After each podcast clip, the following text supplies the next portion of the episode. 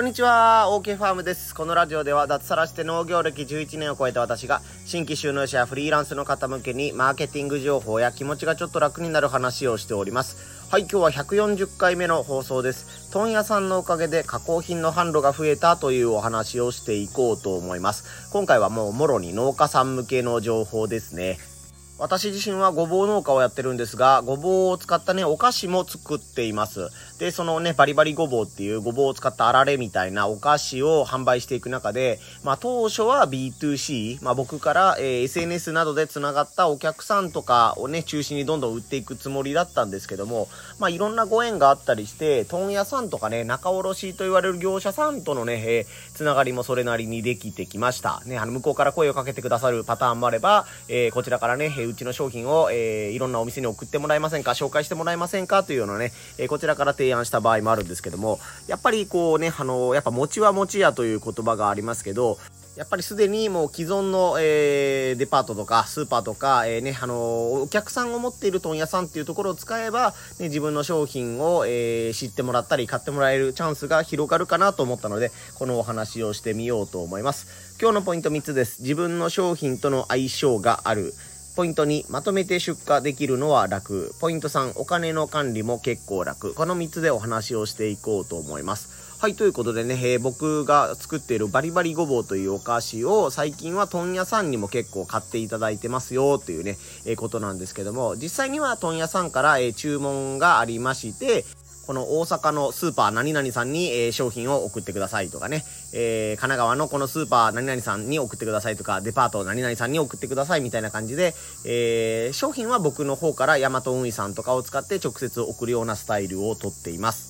なんか農業を始めたばかりの頃は、なんかね、自分で商品を売るというところに、んなんかかっこよさみたいなね、ものも感じていたので、もう全部自分で直販をやるんだというふうに思ってたりしたんですけども、実際ね、あの自分がお客さんにお菓子を直販で1箱12袋入りのお菓子を売ったりすることもあるんですけども、お客さんとのね、メール等でのやり取りにも時間がかかるし、ね、お金のやり取りをどうするのかとか、実際に送り状を書いて発送するところまでとかいうことまでやるとね、結構はね、ねあの、思った以上に、えー時間的な負担が大きかったりするもするので、えーそういった面でもね、あ、問屋さんってすげえな、便利だなと思ったことがいろいろあるので、えーそれを紹介していこうと思います。えまずポイント1が、まあ自分の商品との相性があるです。まあポジティブでもあり、ネガティブでもある内容なんですけども、やっぱり問屋さんと繋がったら自分の商品がもうバンバン売れるとかね、えもう売り上げがめちゃくちゃ上がるとかいうわけでは当然ありません。問屋さんによって、そうですね、例えばね、おつまみがすごい、えー、販路に、販路いっぱいおつまみなら得意ですというね、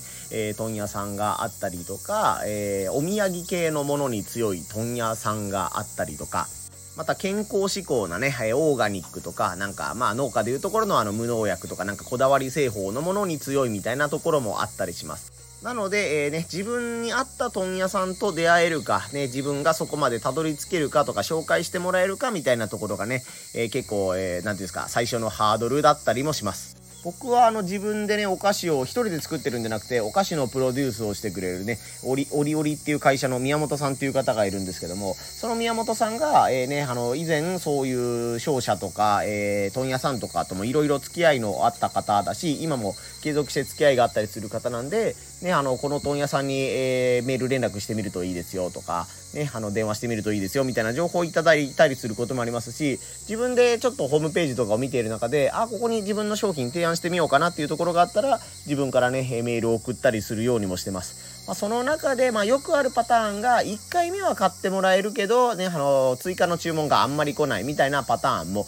よくありますし、ね、サンプルを送ったけど、1個も結局注文来なかったなっていう問屋さんも残念ながらあったりします。まあ、それに関してはね、自分がイベント出店して、ね、あの、仲のいいお客さんができるかとかね、えー変なお客さんとか全然冷やかしのお客さんばっかりだったみたいな、えことがあったりするのと同じように、やっぱりね、B2B、自分は問屋さんと商売をするというスタイルでも、やっぱり相性があるということは、まあ知っておいていただきたいかなと思います。これが一つ目、自分の商品との相性があるでした。はい、次のポイントが、まとめて出荷できるのは楽ということです。まあ、あの、B2C、ね、あの、個人の方に自分から商品を送るという場合は、やっぱり購入してもらえるね、数量とか金額とかに上限が現実的なものとしてあります。僕の場合はね、段ボール1箱お客さんに送る場合、ね、その段ボールの中に12袋商品が、ね、おかごぼうのお菓子が入ってるんですけども、ね、あの、1袋だけくださいと言われても、すいません、あの、1箱12袋からの販売になりますということなので、やっぱり1つの商品が5000円ぐらいからになります。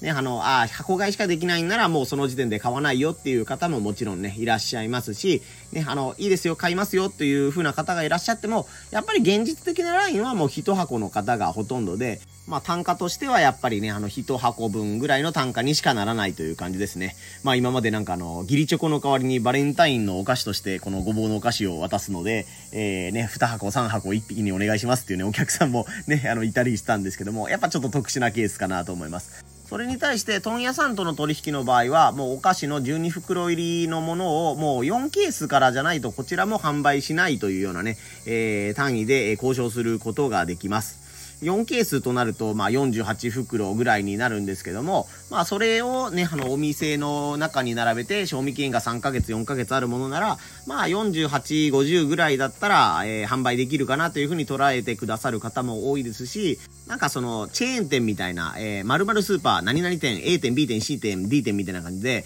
4店舗、5店舗ね、えー、系列店があるスーパーなら、ね、あの、50個ぐらい商品を送っても、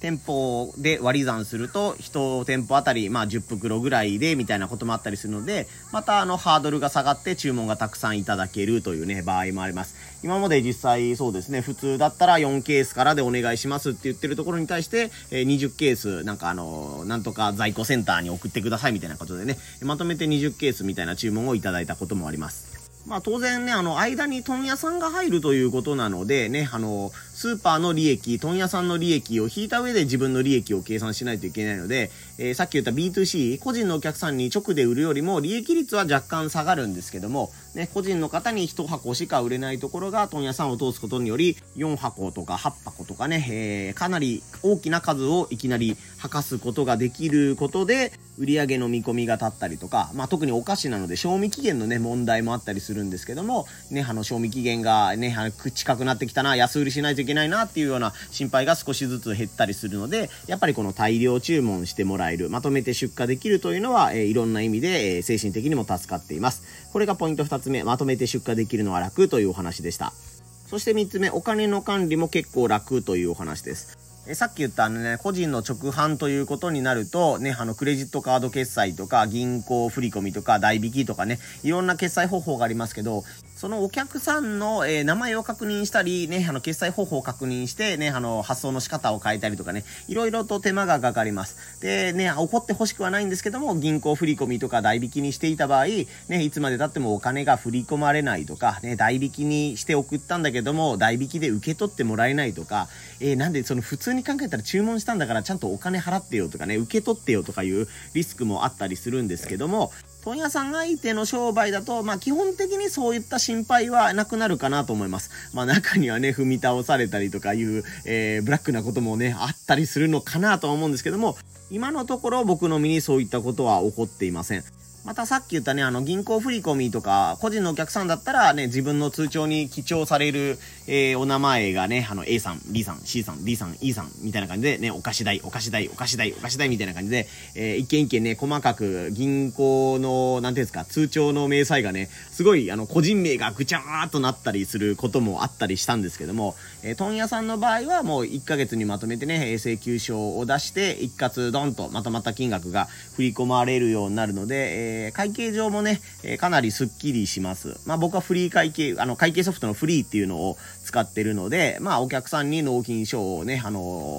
送るたびに発行して、えー、月末になるとそれを請求書指名みたいなことをすると、まあ自動で請求書合計金額が出るよみたいな感じで、それをメールを送るだけという感じなので、一旦ね、このお客さんはもう銀行口座はこうするとか、ね、あのメールを送るのはこういうテンプレを使うみたいなね、ルールさえ分かってしまえば、あまり負担は少ないかなというふうに思います。本当これは自営業あるあるなんですけどね、あの、まめに、あの、記帳をあの、銀行のね、通帳に記帳するっていうのもあるんですけど、パソコンとかの会計ソフトに あの、自分の売り上げがこうだったとか、経費がこうだったとかね、売り上げをどんどんどんどん入れていくのをね、えー、サボっていると、ね、あの、確定申告の時期になってとか、年末になってとかで、もうヒーヒー言いながらね、えー、それを打ち込むようなことになってしまいます。もう何を隠そうね、僕の方もかなり、あのー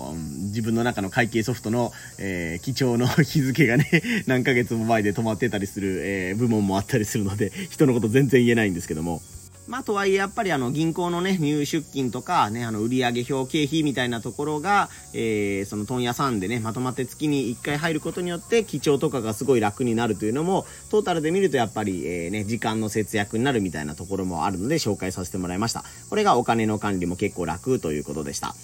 ということで今回はね、えー、問屋さんのおかげで加工品の販路が増えたということで、ね、今まで僕、今までというか僕は農業を始めた時はね、問屋さんとかああいうのに頼らずに全部自分で直販でやるんだっていうふうに思っていたんですけども、やっぱりね、あの、餅は餅屋だし、ね、頼るね、べきところに頼ると販路が全国に広がっていく。本当に僕は広島県に住んでるんですけども、本当にね、あの、九州方面があったり、ね、大阪方面に強い問屋さんがあったり、東京方面に強い問屋さんがあったり、問屋さんにもよっても、えー、いろいろね、ねあの、得意なエリアが違ったり、お店のジャンルが違ったりするので、いろんな問屋さんにね、自分で問い合わせをしたり、まあね、あの、他の農家仲間とかね、そういった人から紹介してもらったりして、えー、いい関係をね、問屋さんと築くことができれば、今までとは違ったね、えー、また別の販路が拡大できたりするんじゃないかなと思いますので、まあ僕もあの B2C はね、引き続き、えー、SNS 等を使って少しずつ告知をしていこうと思うんですけども、問屋さんとかね、あの既存、まあ俗に言う既存のというか、昔ながらの、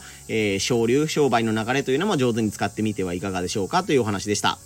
はい、こんな感じで農家向けとかね、フリーランスの方向けにマーケティング情報とか気持ちがちょっと楽になる話というのをテーマにお話をしておりますので、音声配信とかのね、えー、いいねとか、えー、フォローとかもぜひよろしくお願いいたします。今朝はですね、4時に起きて、えー、農薬散布のね、ドローンのお手伝いのお仕事をしてきました。そして今収録しているのが夕方の5時ぐらいなんですけども、今日も暑かったですね。ほんと広島県も34度かな、5度かなぐらいの、えー、気温だったと思うので、本当皆さんも熱中症に気をつけて、最近これしか本当に言ってないんですけど、本当にね、お隣山口県で20代の方がね、作業中に残念ながら熱中症で亡くなったみたいなニュースもあったりしたのでね、もうあの年代とか関係なしに、おじいちゃんおばあちゃんだからとかね、えー、若いから大丈夫とかそういうわけではなくて、本当に皆さんあの体調に気をつけて、熱中症1回になるとその夏何回もなりやすくなるとかいう話もあったりするらしいんでね、えー、体調等に気をつけて水分とか取りながらぼちぼち頑張ってください。はい、最後までお聴きいただきありがとうございました。OK ファームでした。